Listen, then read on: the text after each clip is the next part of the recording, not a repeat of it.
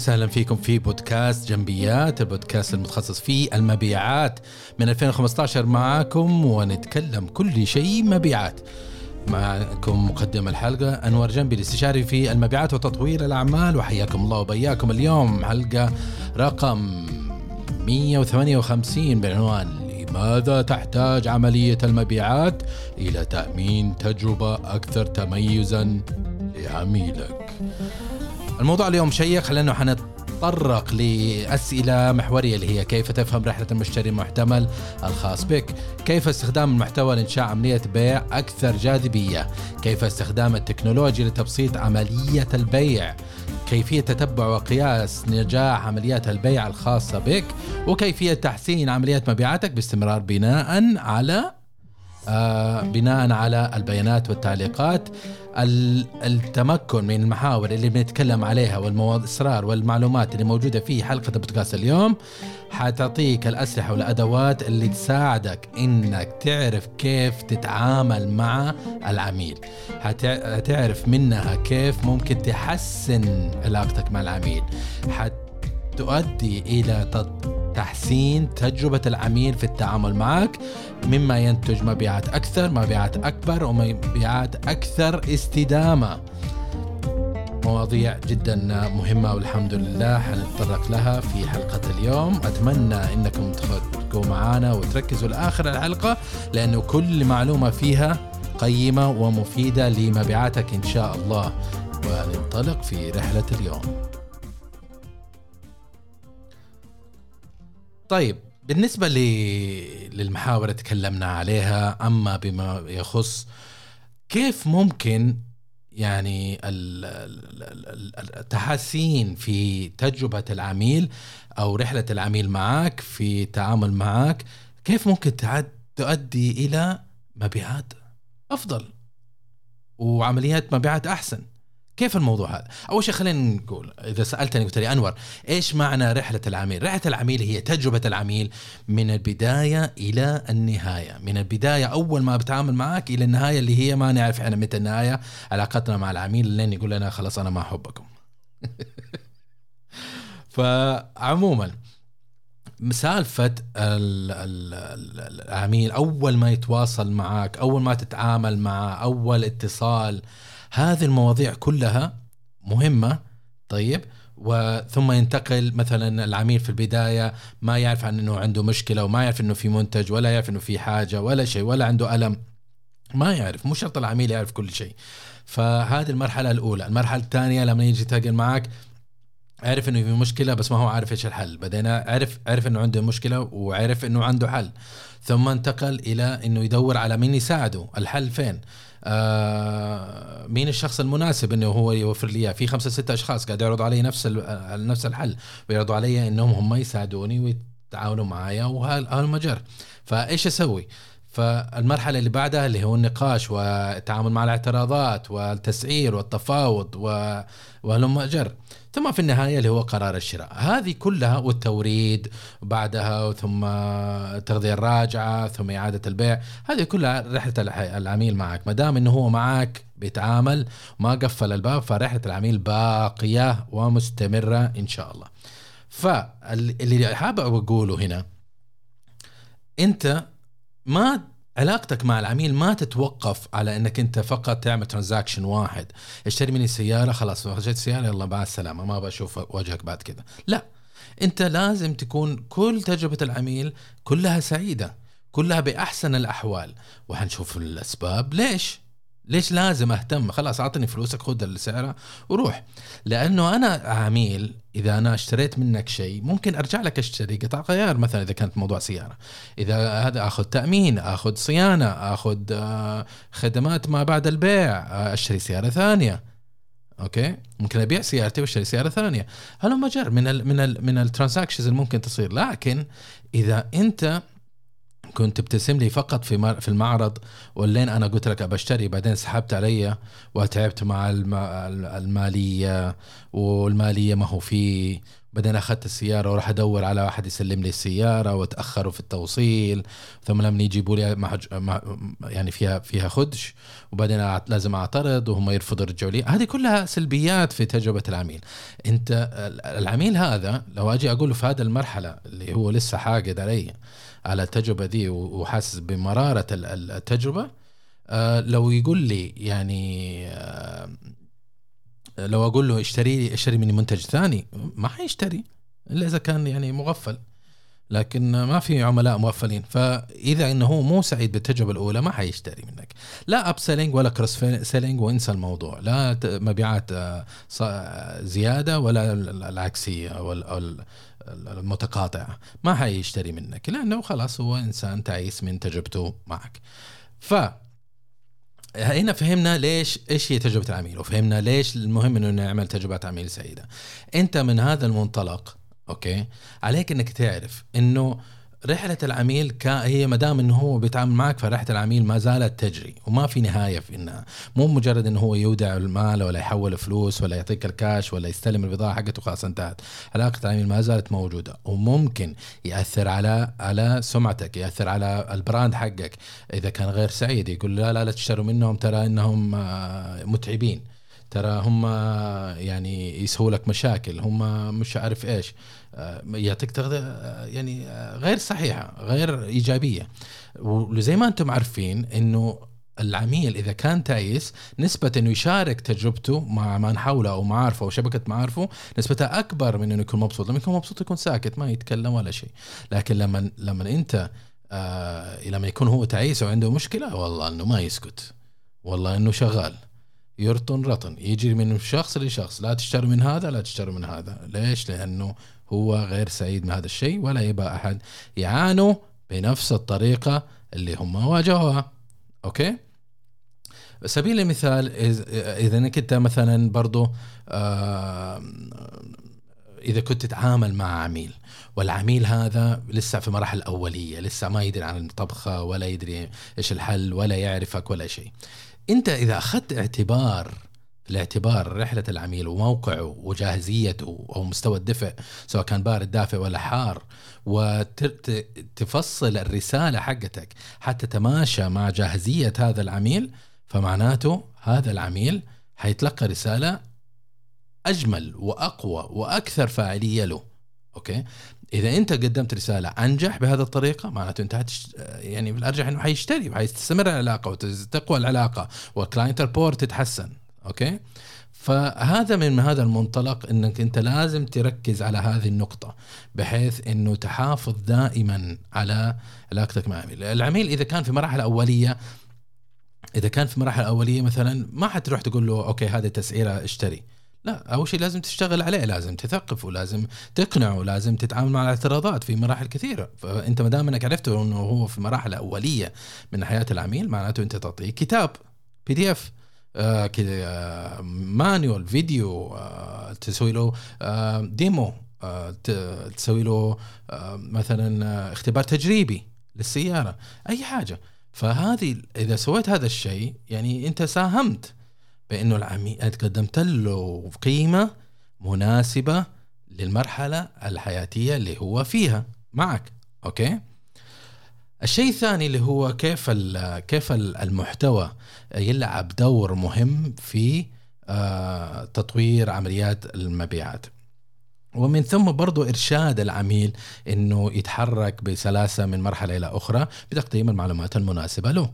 أوكي؟ فسواء كانت معلومات في كتيب في إيميل في social media أو وسائل التواصل الاجتماعي آه وإذا كانت معلومات هذه اللي تشاركها ذات جودة عالية وذات قيمة عالية وفيها عمق معلوماتي معلوماتك هذه اللي انت تشاركها المحتوى صار مفيد للعميل وهذا يساهم في تقوية تجربة العميل ويزيد سعادته لأنه هو قاعد يجد ويصل إلى المساعدة التي هو يحتاج لها وتساعده أنه ينتقل إلى أكثر وضع أكثر جاهزية للشراء سواء خدمتك أو منتجك. المحتوى لازم يكون ذات معلومات عميقة لازم تكون فيها محفزة فيها معلومات مهمة تعنيه آه وسهل الاستهلاك. مو ما تعطي لهم معلومات كتاب ولا شيء ولا حاجة تقول أنا عشان ابغاك أبغاك تكون راضي عني خذ المعلومات هذه. فكذا أنت تقتله. أوكي؟ لا لازم تعطيه معلومات تناسب المرحلة اللي هو فيها تناسب وقته تناسب ظروفه تناسب آه، مستوى فهمه. أوكي؟ آه ولازم المعلومات هذه اللي تشاركها أنت لازم تكون في النغمة أو النبرة آه تبع ال corporate حقك تبع المنظمة آه ومستوى دفع متماشية مع مستوى دفع العميل وجاهزيته للشراء. أوكي؟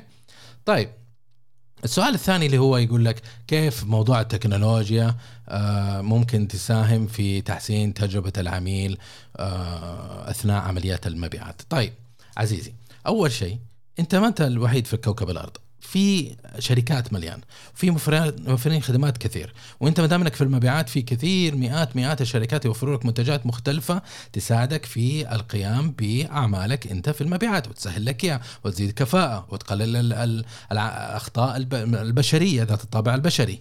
أوكي؟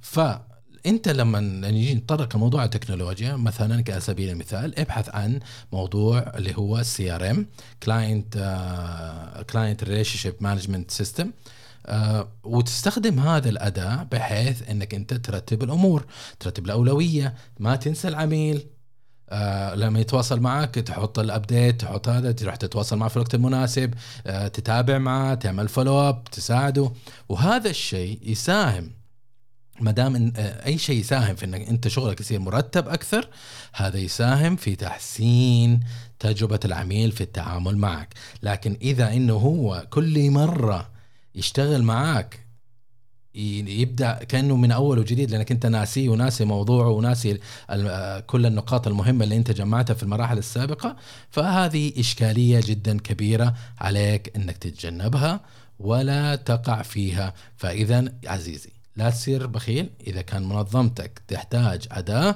استخدمها. لكن إذا منظمتك ما تحتاج أداة فلا تسوي لي فيها وتشتري بس كل شيء موجود عشان تبي تصير رهيب.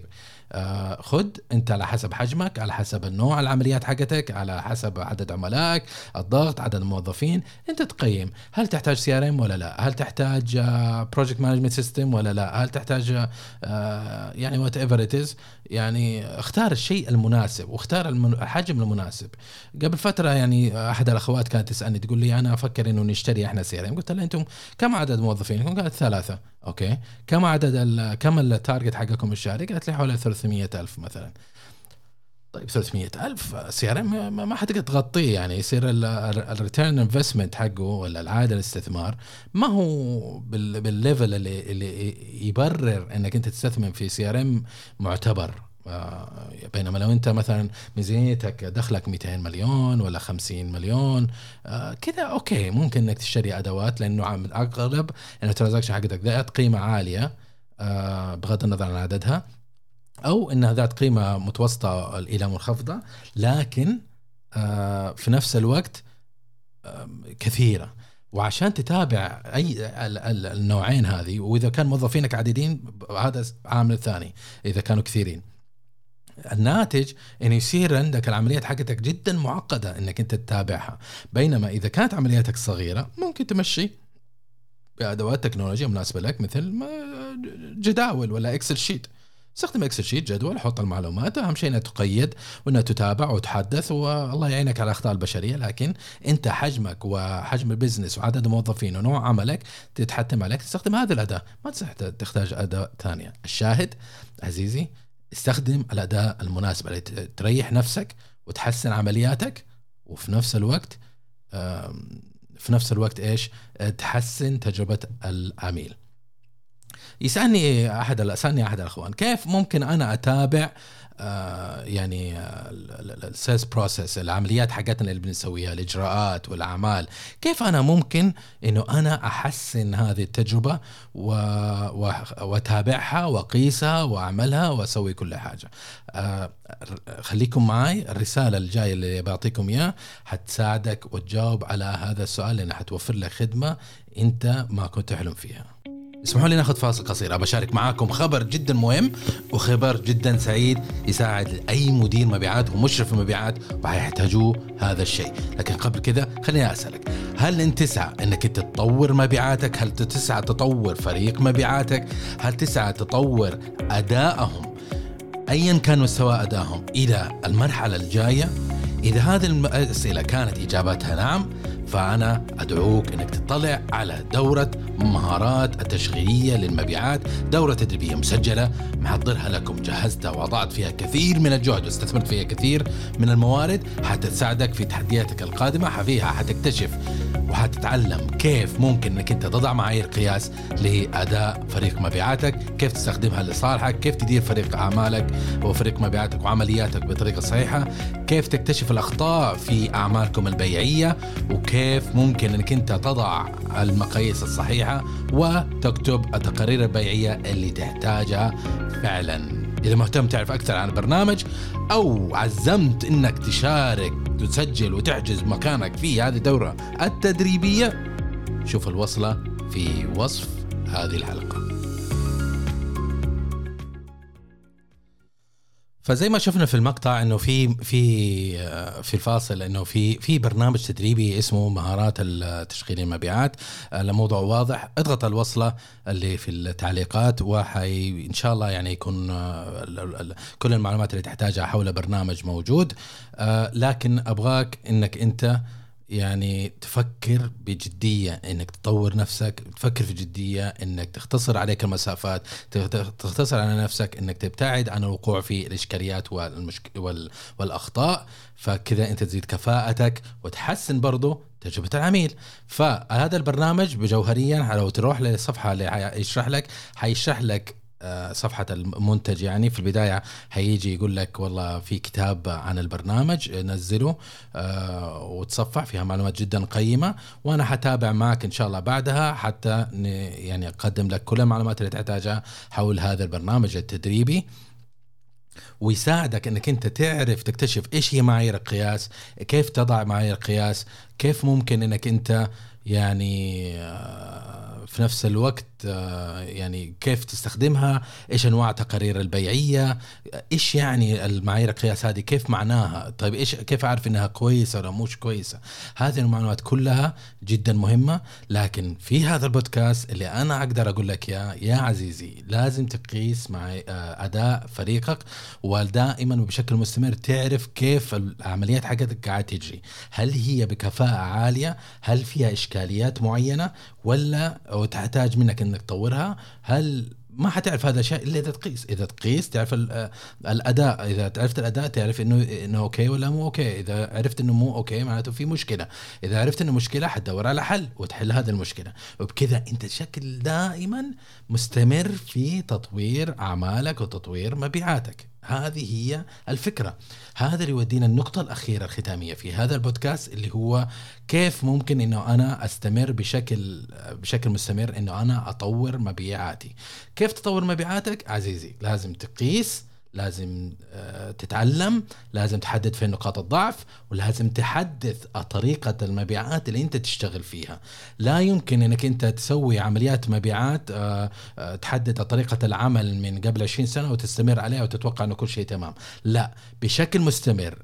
تلعب تشتغل تحدد تقيس تحدد فين المشكلة تصحح وتعيد الكرة. وبشكل مستمر كذا تستمر التطور وتستمر إنك أنت تحسن أعمالك وتحسن كفاءة أعمالك مما ينتج عنه التحسين المستمر لتجربة العميل. أعزائي كان لقاء جدا رائع. هذا اللي كان عندي لكم في لقائنا اليوم. لو نختصر الموضوع عزيزي لازم إنك أنت تركز على تحسين آه، آه، تجربة العميل معك. لازم آه، تهتم في هذا الأمر لأنه ينتج عنه آثار إيجابية إن شاء الله. إذا أحسنت التصرف فيزيد مبيعاتك يزيد علاقتك مع الشخص تصير العلاقه عمليات مبيعاتك مستدامة بدل ما هي ضربة و مغادر آه، في نفس الوقت انت لازم تحسن كل شيء في تواصلك مع العميل سواء كان آه، سواء كان سوشيال ميديا سواء كان محتوى سواء كان توفير معلومات سواء كان تستخدم التكنولوجيا من CRM إلى اخ ولازم تقيس وتحسن وتطور بشكل مستمر. هذا اللي كان عندي. ويعطيكم العافية على إنكم انضميتوا معنا وأقول لكم الحين في أمان الله.